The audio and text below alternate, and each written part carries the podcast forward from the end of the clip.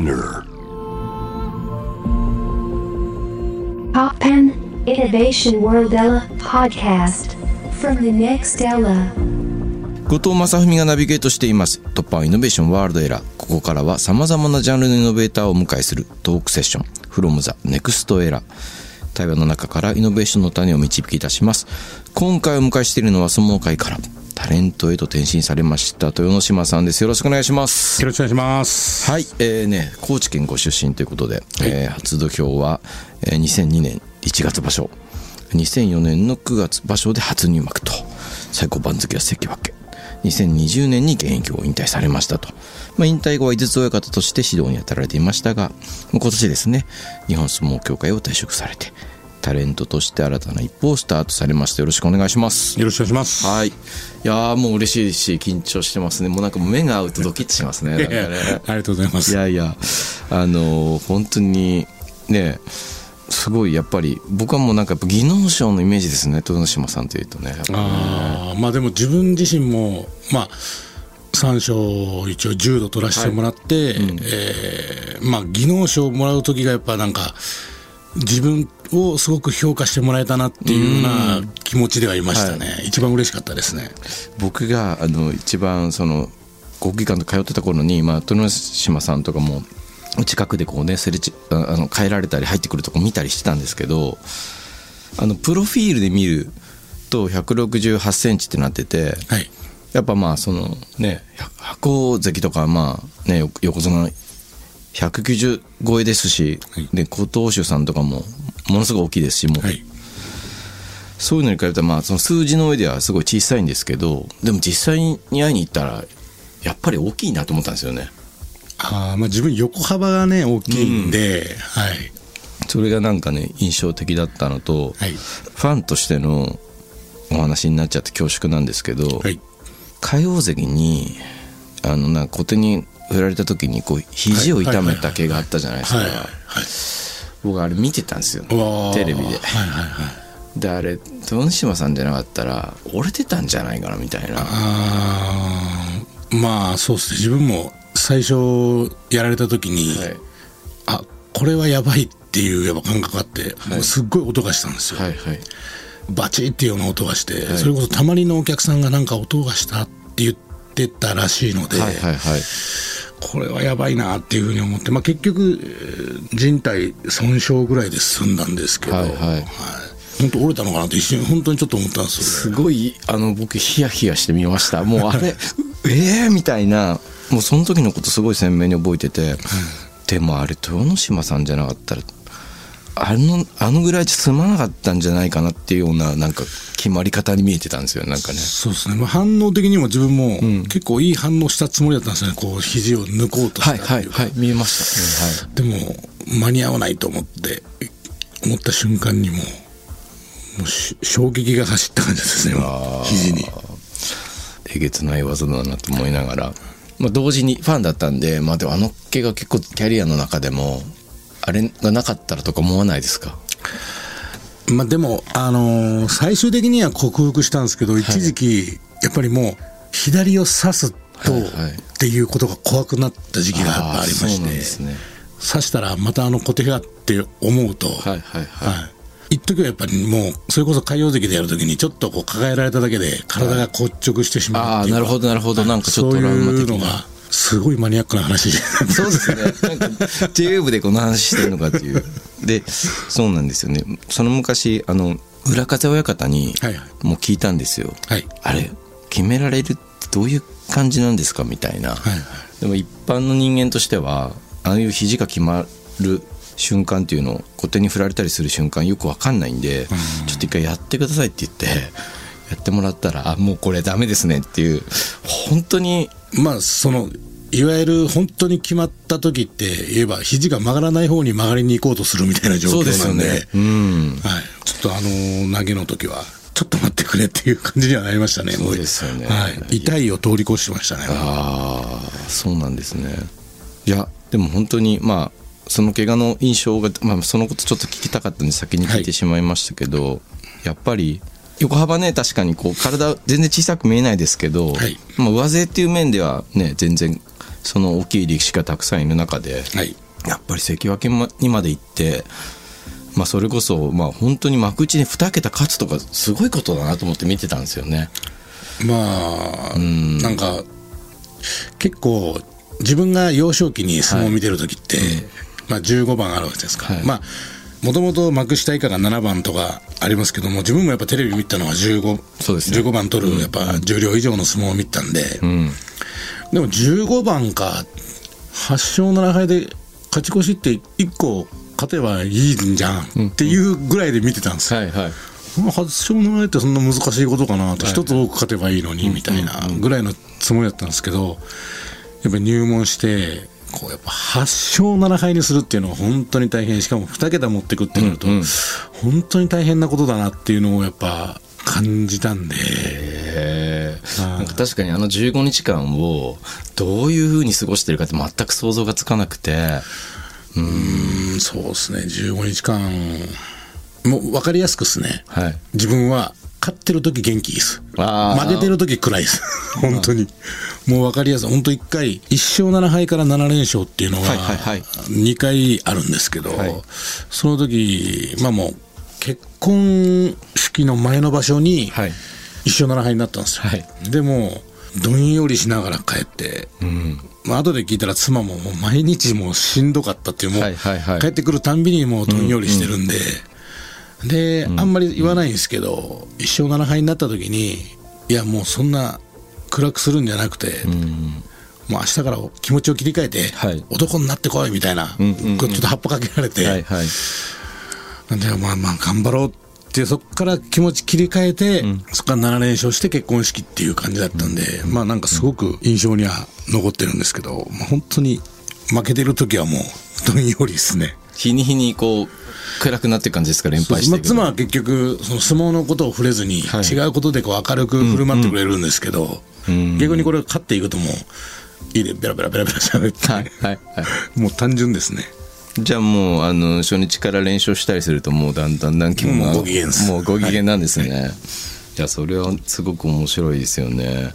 いやどうですか？この活躍の場を変えられて相撲界を離れてああいうなんか世界にいるとルールとかも厳しいじゃないですかやっぱりこのコロ,、はい。コロナになってから、い。うん。関取にとか力士に対する世の中の視点っていうんですかね見方っていうかまあもう本当みんな S- SNS でそこらで写真撮ったりするからのもあるしなんかこうちょっと僕はなんかあのおおらかなとこが好きだっていうか例えば朝青龍とか好きだったんですけど、荒ぶる神みたいな感じじゃないですかなんか。怖かったですね。怖いですよ。ねはい怖かったですね。なんかああいう人もいるし本間翔さんみたいになんかこう静かだけど、まあまあちょっと、まあまあわかります。はい。はい、所作が美しくてみたいな、い、ろんなキャラがいるのが楽しいんですけどなんかちょっとずつみんな相撲に対する視点が厳しすぎちゃって。そうですね、まあ、あれが個性だと言えば個性で、見せ方としては意外と面白かったり、で朝青龍さん、結局、あれだけ叩かれてましたけど、当時やっぱ相撲人気が、朝青龍さんが横綱の時って、はい。結構相撲人気、ちょっと下がってる時だったんですけど、はいはいただ、朝青龍さんがちょっと問題を起こして、話題があった時の方がチケットが売れたとか、やっぱ聞くんで、まあ、それはそれで、彼のすごくこう、ね、やっぱ個性が出てるっていうか、そうですよね。はい、それをお客さんが見てるっていう。はいなんでなんか逆にいろんな個性があって、それが人気につながるんであれば、まあそれもいろんな形の面のなるほど。はいうん。相撲なのかなっていうふうには自分は思うんですけどね。すごい覚えてます。あの九州で多分全勝優勝した時に見たんですけどなんか一人だけ筋肉のつき方違くないみたいな、多分全盛期は。もうなんかもうすごかったですね。オーラが違うぞみたないんか僕も聞いた話なんでわかんないですけど、朝寝起きでバーって降りてきて、本当は寝起きですよ。おはようございますってバーって稽古場に入ってきて、そこでいきなりダンベルいきなり160キロぐらいの片手でバあ、まあ両手でバンバンバンバンバンって、いきなり寝起きでやってはい、みたいな。なんだそれみたいな感じの。面白いでもあ、まあ、全然話飛んじゃいましたけど今日僕緊張してますね本当ね何聞いていいか。すごい難しいですけど。聞いてください。あまあでもじゃあ当時こう一番、まあ、佳代さんを除いてやっぱこう体格差とかもあると思うんですけどこう対峙してみて立ち合いで。はい。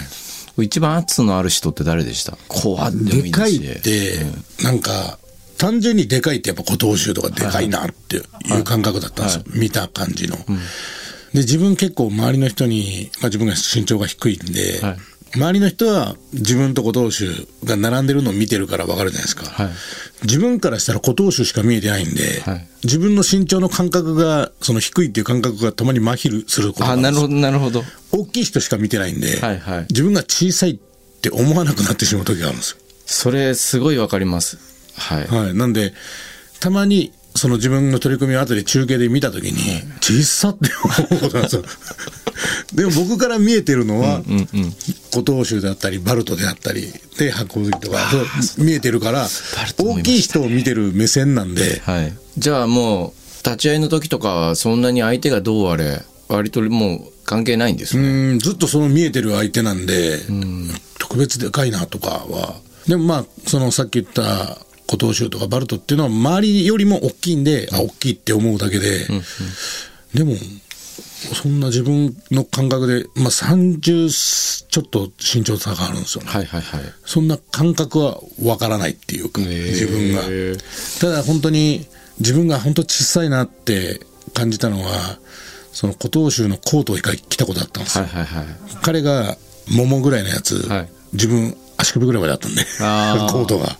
あ、俺めっちゃ小さいなって思いましたね。そうです。僕だったらずっちゃいますからね、きっとね。でもその話すごいな。やっぱ気にしないんですね。気にならなかったです、やってる時は。はいむしろ土俵の上で相手のことを、あれ、この人、大きいな、こんな大きかったっけとかって思ってる時って、気持ちで、よくアスリートとかであるじゃないですか、相手が大きく見えるっていう。はいはいはやっぱそういう時って多分気持ちで負けてると思うんで、い。なるほどなるほ大概勝率も悪くなるんですよ。ど。なるほど。はい、ほとんど勝ってないと思うんですね、そう思った時って。うんうん。そうなんですね。じゃあやっぱ取るときやっぱまあでも確かにあそこまでいてって俺小さいからなとは思わないですよね、確かにね。まあ自分が見えてないんで。なるほど。まあそうですね。VTR を見てあ小さって思うっていうのは確かに面白い。いやー、せっかくなんで今場所どうでした？まあ優勝決定戦まではい。もつれましたけれども。まあ終わってから言うのもちょっとあれですけど、まあでも一応自分ツイッターとかでも、はい。結構3日目4日目ぐらいの段階ではい。大栄翔がうん今場所のキーマンになる。って言ったんですよ。ねえでも本当あの最後ねあのほ本割と決定戦と全く同じような相撲が2回続いてまあちょっともったいないなという気持ちもね、ちょっとしましたけどでも霧馬山冷静だな初優勝。初優勝。ね。いや本当にれあんな土俵際で冷冷静に普通に突きで落としできるんだみたいな、なんかに決定戦はなんかもうちょっと霧馬山がもう気持ちで雰囲気的にこう、もう飲んだなって感じがしたんですけど、千秋楽の本割の相撲はうん大栄翔が行ったのかなって思ったんですけどね、まあ、ちょっとこう弓取りになりながらねよく残ったなっていう、な決定戦はなんかちょっともう大栄翔ももしかしたら立ち合い変化とかを意識したのかなってはい。はい。たなんかあんまり踏み込みもなかったし、うん、まあでもその時のねなってみたらやっぱり優勝っていうのがちらつくと、なんかやっぱねこれ勝てばって、まあ、大栄翔からしたら辛いですよね。もう勝てば優勝だったのにっていう。はい。なんかいやでもすごいあのもったいなさとでもなんかちょっと感心するっていうかやっぱでもあの攻めで行くんだみたいな、見応えはありましたね。今場所なんかあのね貴景勝関が休場しちゃってもうあの大関横綱いないみたいな場所でちょっとねあれでしたけど寂しいなとは思いましたけど。なんか白鵬関いた頃ってやっぱり白鵬横綱白鵬がもう今場所、まあ、優勝まず本当に大本命で、はい。まあ、それにちゃんと応えるっていうのがもう、あの当時の。はい。で白鵬関が優勝できなかったらまあ鶴竜、はい。えー、春馬富士、はい。でその、まあ、稀稀勢の里。勢の里。で、まあ、そこに大関陣がバルトとか、はい。琴奨菊豪江戸あたり東州あたりがこう優勝を狙っていくみたいなのが、当時のなんか我々時代の時のこう形じゃないですか。あ。そうですね。でやっぱそれがこう今で言ったらそういう存在がなく、平幕も優勝を狙えるとか、もう三役、もう小結関脇が優勝とかもまずない時代だったんで、はいはいはい大関以上っていう。だから、なんかこう時代が変わってきた時に、あ、なんかこんなのもどうかなと思ったけど、逆に自分は、こう誰が優勝するか分かんないから、はいなんか見方が、いや、今ちょっと面白いなっていう。確かにこれはこれで。なんかね群雄割拠ですよねなんかね、はい、もう千秋楽まで、まあ変な話、10日目ぐらいの時点ではい、誰が優勝するか分かんない、でも緑富士行くのかなとかもあったわけじゃないですか。ありました。僕もあの地元が全く一緒なんで。ああ、なるほど、はい、静岡。なんで、はい。あの来るみたいな。静岡の出身の力士の優勝あるみたいな。ちょっと、思っちゃいましたね。10日目、10連勝したまでは、ちょっとね、いきそうな雰囲気は、まあ、やっぱりね、軽量で上と当たるとちょっとね、しんどかったですけど、まあでも、なんか3勝上げてほしかったですね。そうですね。あの千秋楽勝ったら勝ったらったらってもうちょもう上げたらよかったのに、はい。今場所のいわゆる本当に関東じゃんって思いましたけどね。いやそうですね。あのやっぱあの中盤戦ぐらいまでは盛り上げてくださいましたよ、ね、番盛り上げた力士なんでね。はい。緑富士さんはとにかく体が綺麗だなと思いました。あのなんか僕ねあの変な見方してるんですよ。相撲肌ツヤ見てるんですよねなんかね。ああ、でもそういうの大事ですね。はい。なんか調子悪い力士ってこうなんかちょっとなんか皮膚がたるんでたりとか,、なんか強い時ってもっとパンパンな時が多いっていうか、こう皮膚が張ってるっていうか、ああ、わかります。そなんか筋肉の質っていうよりか体のこの肌の感じがですね。それで体調がなんか出てんのかなみたいな。かります。そういう。場所なんかこう太もものあたり綺麗だなとかって。いやでもあすいませんなんかねもうく今日本当 JA 部なのかっていうなんか僕の個人的なポッドキャストみたいな感じに。はい。というわけで、えっとこの後はですね豊ノ島さんの未来についてたっぷりお伺いしていきます。突版イノベーションワールドエラー。今回の From the Next Era は大相撲元関脇でタレントへと転身されました。豊ノ島さんをお迎えしています。後半は豊ノ島さんのこれからの活動とともに豊ノ島さんが今活躍されているステージの扉を開いた突破ストーリーを伺っていきます。はい。いやでも本当にあのこうお相相撲にこうのキャリアっていうのは多分まあもうね小さい頃からお相撲やられていてはい。まあ本当に、なんですかね、野球好きがプロ野球選手になるみたいな、こう、歩みというかね、もう本当にまっすぐこう、一番大きな場所でまでこう上り詰めていって活躍されたと思うんですけれども、はい。そのキャリアをこう振り返ってみて、ここは結構なんか自分にとってのターニングポイントというか、大きな場所だったなみたいな、大きな場所というか、あの一番でもいいですし、あの時期でもいいですし、何かこう、ありますか？ねこれ、もう、一つですか？一つあげるなら。ファンとしては何個でも聞きますね。別に16個ぐらいあっても大丈夫ですよ、僕は。あの、まあ、そうですね。強いて言うなら、まあ、あの、入門当時に、自分も高校まで相撲やってて、はい。まあ、こうそこそこ自信がやっぱあって入ってきてるんで、まあこのぐらいはっていう感覚で入った中で、もちろん関取になるっていう重量を目指すっていうのが夢に入ってきて、で、部屋で、まあ、幕下の先輩がいたんですけど、重量の手前のですね、はいあの、その人と相撲を取った時に、もうぶつかっていったら一発で稽古場の羽目板に吹っ飛ばされたんですよ。はい。で、まあ、もう、こんな人が、その関取に慣れてないんだっていう。それを感じたときに、いや、もうとんでもないとこに入ってしまったなっていうのが最初の印象で、ただ、その時にやっぱ、でもこの人に勝たないことには、自分はその関取っていう、はい。自分が目指したところに行けないんだって思った時に、あの関取っていうこの目指す上でこの人を自分の中でもう目標にして、この人に負けないようにしようっていう、勝てるように負けないようになろうっていうのを目指してやったんですよ。それくらいからやっぱ常にこの人に標準合わせてやっていくうちで、こう、初め勝てなかったのが、半年ぐらいして、まあ勝てないけどちょっと惜しいみたいな、一発で持っていかれることなくなったみたいな。で半年ぐらい経ったら何番かに1回勝つみたいな。はい。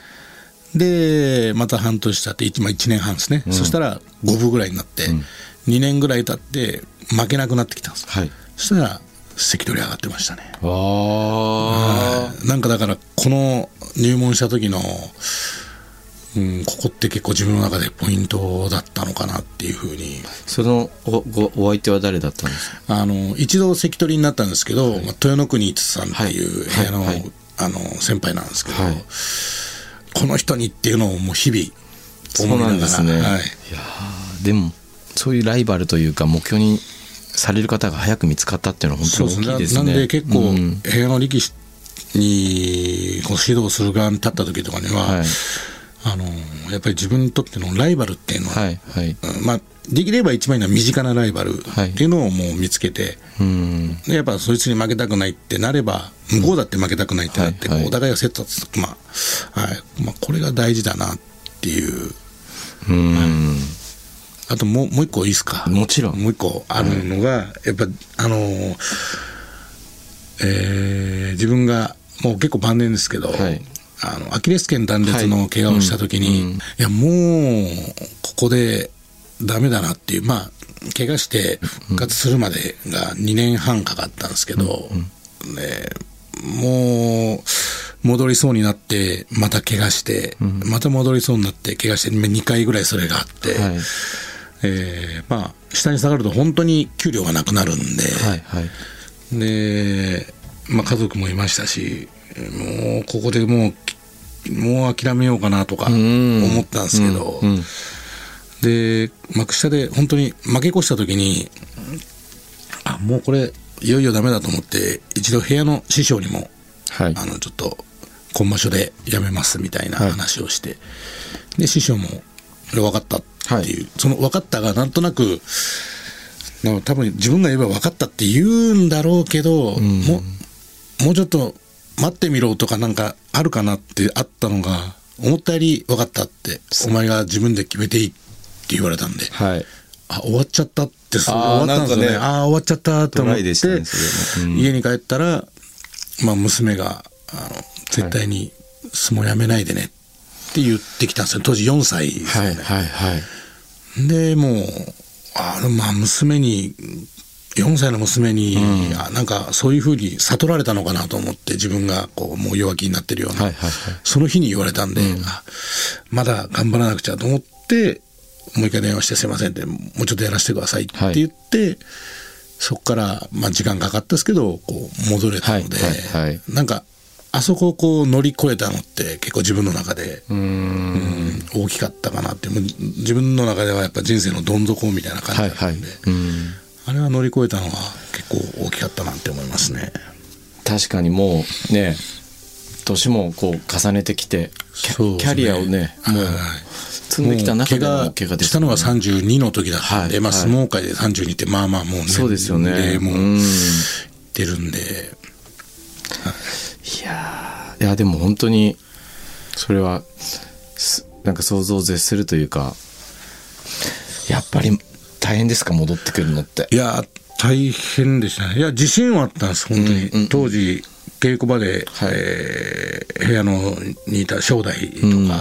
豊山その辺とやっても、そんな負けなかったんで、はいはいはいすごい自信があったんですけどまあでもその時になんでこんな勝てんのにって思ってたんですけど、パッと考えて俺正代豊山に勝ってんのに幕下の力士に勝てないわけがないじゃんっていうふうにこう思ってうん。なんか変にやっぱり自分が上にいた立場で下のでやるとなんかその幕下の中では横綱になった気分なんですよね。ああ確かそういうことなんですね。はい、ん。もう受けに回ってしまうっていうか、なんかいやでもそれもいろいろ考えた時に横綱だって別に横綱だからといって白鵬さんですね、白鵬さんだって横綱だからといって別にずっと受けてるわけじゃないし自分からの攻めてもいくし、はい。なんか俺勘違いしてるなと思って、うんうん。なんか別に自分が攻めてって負けたって別にそれもなんかいいじゃないかと思って、はいはいはい。もっと泥臭くいこうってなって気持ちを変えてからちょっとこうなんか上がっていけだしたっていうか、でもそういうなんか発見があるのはすごいですね。なんか。そうですね。でもなんかいろいろいろんな方からの言葉で、自分はその時やっぱもう分からなくなってるんで、なんかその時にいろんな周りの言葉を聞きながら、ちゃんと聞き入れたのが良かったなってそこをなんかいや自分はこうだってやっちゃうと良くなかったかもしれないですけど、うーん。いやアキレス腱断裂で心折れなかったのすごいなと思ってましたけど。まあでもあれですよ。やっぱあの素晴らしいです、網錦関が前の場所にアキレス腱切ったんで、はい、あれもやっぱ自分の中であの人がやってんのに自分がアキレス腱の怪我でやめますっていう言い訳にならないっていう、うーん。はい。自分よりも年齢いってますから。そうですね、はい。い、やでも確かにそうです。網錦関なんてもうなんかもう足はもうずっと満身創痍みたいなそうですね。ねだから怪我が多くてあのーですよね。パッと話だけ聞くと理解不能なんですけど、その人体のそのはい。つながってるやつがもうほぼないみたいな、はい。はい。なんであのサポーターガチガチのやつつけとかないと相撲を取れないっていうような言ってたんで、だからよ怪我を網錦関は本当に大きな怪我をもうかまあサポーターもすごいですけどもトレーニングとかで乗り越えてやっぱりねしてらっしゃあんなるんでしょうから。鉄人がいたから、はい。がやってたから俺全然ちょっとこあの怪我乗り越えるぞっていう、はアキレス腱の断アキレス腱断裂という大きい怪我だしたので、もう相撲ダメでしたやめますっていう言い訳をあの人がさせてくれなかったんで。なるほど。はい。なんでちょっと頑張れたのもありますね。いやでもいやす素晴らしいですよ本当に乗り越えて。はい。はい。うーん。いやありがとうございます。なんかはい。もう聞きたいことは山ほどあるんですけどはい。すごい楽しかったです。あとは今後、まあ、タレントに転身されてはい。どんなような活動をされていく予定なんですか？いやもうなんかいろいろやっていきたいなっていう。はい。はい。何でも。何でも。何でもっていうと怖いですけど。はい。はい。でもなんかイメージはすごく湧くというかその僕の中ではこう僕のよく見ていたあの時代の中では一番ポップな存在というかなんか明るくて楽しそうだなと思って見てたんです、まあそうですね、あのどっちかというとそっちのキャラだったので、はい。なんで本当にこうタレントになったのも、うん。まあ一つ自分の中でこういう世界も楽しそうだなっていう憧れはあったので、はい。楽しんでるって感じですね。人生をというか、はい、もうなんか相撲界のいた時とはまた全然違う感じなので、そうですよね、はい、でもどうなんですか？あのその相撲の普及みたいのはなんかあ。少少しはタレントしながらそうですね。基本的にはやっぱりあの外からはい。相撲を盛り上げるっていうのははいやりたいって思ってたんで、それは相撲界にいた時もえ今も気持ちは変わらないですし、はい。でまああの一応地元でもあのももともとあの白鵬関が白鵬杯っていう大会をやっはいはい。はいてまあそれを見て自分も何か普及に手伝いできないかなと思って現役時代からこう豊ノ島杯っていう地元でやってたんですけど、まあそういうのも続けてやっていきたいなっていう、はい。いいですね。まあ本当になんか少子化になってきますけど、やっぱりね、僕も一相撲ファンとしてはこの競技人口があまりに減っていくと寂しいんで、うん。やっぱどんどん減ってきてますんでもう力士の数もやっぱ自分が入門した時よりはい。200人ぐらい減ってると思うんですよね。そんな減りましたか？はい結構減ってるんで。ふと思い出しましたけど、僕も小学校の時にあの神社にね、あの土俵があって、うん。相撲やっとったんですけど、全然ダメでしたね。緑富士にはなれなかったですなれなかったです。まあまあちっちゃかったんで、あの、大きい人とやったら、はもう上から上手2枚ガッと取られてそのまま釣り出されて終わりみたいな、まあちっちゃい時って結局一番何が出るって体力差なんで、はい。やっぱわんぱく相撲とかもそうなんですよ。体大きい子が優勝するっていうのははい。大体多いんで、それがやっぱどんどんどんどんこう年を重ねるごとに小さい子が大きくなってって追いついてくるっていうのが、あんで小さいうちはもうですよね。大きい人に勝てないですね、でも時々頭のいいやつがいて坂本君っていうちっちゃいやつが、あの足取りではいはい。準決勝ぐらいまで勝ち抜いたのがすごい印象的で いや僕でも本当あれ悔しいから今のこの知識でもう一回やらせてほしいなと思ったりしますね。あのああの少年相撲を。したら絶対あんな深く刺したりしないで前回したか取るなみたいな。大人になってからもしんどいですもんね。怪我しそうで怖いですもんね。いや、もうそうですね。え でも本当この年になると、普通にカジュアルに、あ、ちょっと相撲取りたいみみたいな、で、と取れる場所もないし、みたいな、なんないですよね。だから自分もそのさっき言った、はい。あの地元で豊ノ島杯っていうのを、はい。まあし一応少年少女の大会なんですけど、10回大会までえ去年10回大会を終えて、はい。えーまあちょっとこう一段落してなんかちょっとこう大人の豊ノ島杯ってやろうかなと思って。いや、それいい、いいですね。しあの、シニア部門とか。あなんかちょっとそうやってやったら出てくるのかなと思って。まあもちろん怪我とかの責任は問いませんってあーまあ確かにそうですよねもこっちはもう責任持ちませんっていうふうにして怪我人続出でしょうけど、大人になってやらせるとそれこそちょっと力自慢の人とかいるじゃないですか、はいはいはいでうちなんか漁師町なんで、はいはいはい。面白いんじゃないかなっていう楽しそうですよね。いちょっとやりたい。いなっていうふうにちょっと考えてて僕も出たいな、怪我しないで。いや僕もちょっと武道をやってるんで、はいなんか、まあでも体重がないからな。こう、ロックをやりながら、ちょっと一時期だけ太ってとかはちょっとね、厳しい感じで、どうしたんだ最近、ちょっとなんか、豊ノ島杯に向けてあいつちょっと調整が間違ってんじゃないかとか言われちゃったら、いやでもなんか、いやでも、確かにこうカジュアルに相撲を取る場所欲しいですね。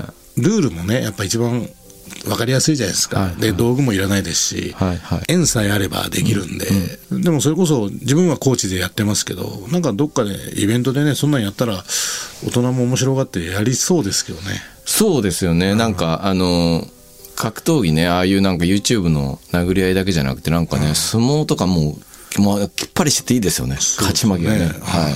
早ければね2、2秒ぐらいで終わりますからね。ね。はいいやいや、ありがとうございます。あと、一曲ですね。その、まあ、突破ストーリー、まあ、その、まあ、お稽古の時でもいいですし、その、怪我の時期、時代でもいいですし、まあ、豊ノ島さんを支えた、勇気づけた一曲というのを最後にご紹介していただければと思うんですけれども。はい。まあもうあのーアスリートがもうみんな口を揃えて言う曲かもしれないですけど、はい。ゆずさんのはい「栄光の架け橋」ですね、これがそのそもそもそんなにまあいい曲だなっていうなんかラフに聴いてたんですよ、はい。聴いててオリンピックの時とかまあすごいいい曲だなっていう感覚だったんですけど自分がその怪我をした後に2年半2年ちょっとかけて関取復帰した時にそれがまあ九州場所だったんですけど、はい。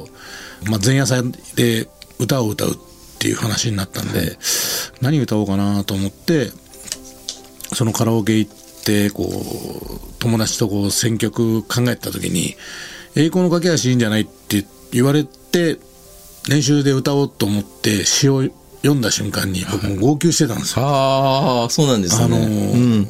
なんかそんな感じで今まで見てなかったのに自分のその辛い時代のとこんう一致しすぎて、誰にも見せられない涙があったっていうな確かに怪我してその初日怪我した日に、見舞いに来てくれた皆さんの前ではこうニコニコ「大丈夫です頑張ります」って言ったけど、はいはい。家族でその日の夜に泣いたなとか、うん。もうそういうのってなんかもう全部があやばいこれ俺のこと言ってんのかなみたいな思うぐらいの内容すぎて、ははい。なんかすごい思いがその時に強くなったっていう曲ですね。今もうそな話聞きながら俺がゆずだったらいいのにと思いながら言ってましたけど はい。そうなんですね。いやありがとうございました、今回は大相撲元関脇の豊ノ島さんをお迎えしました。ありがとうございました。ありがとうございました。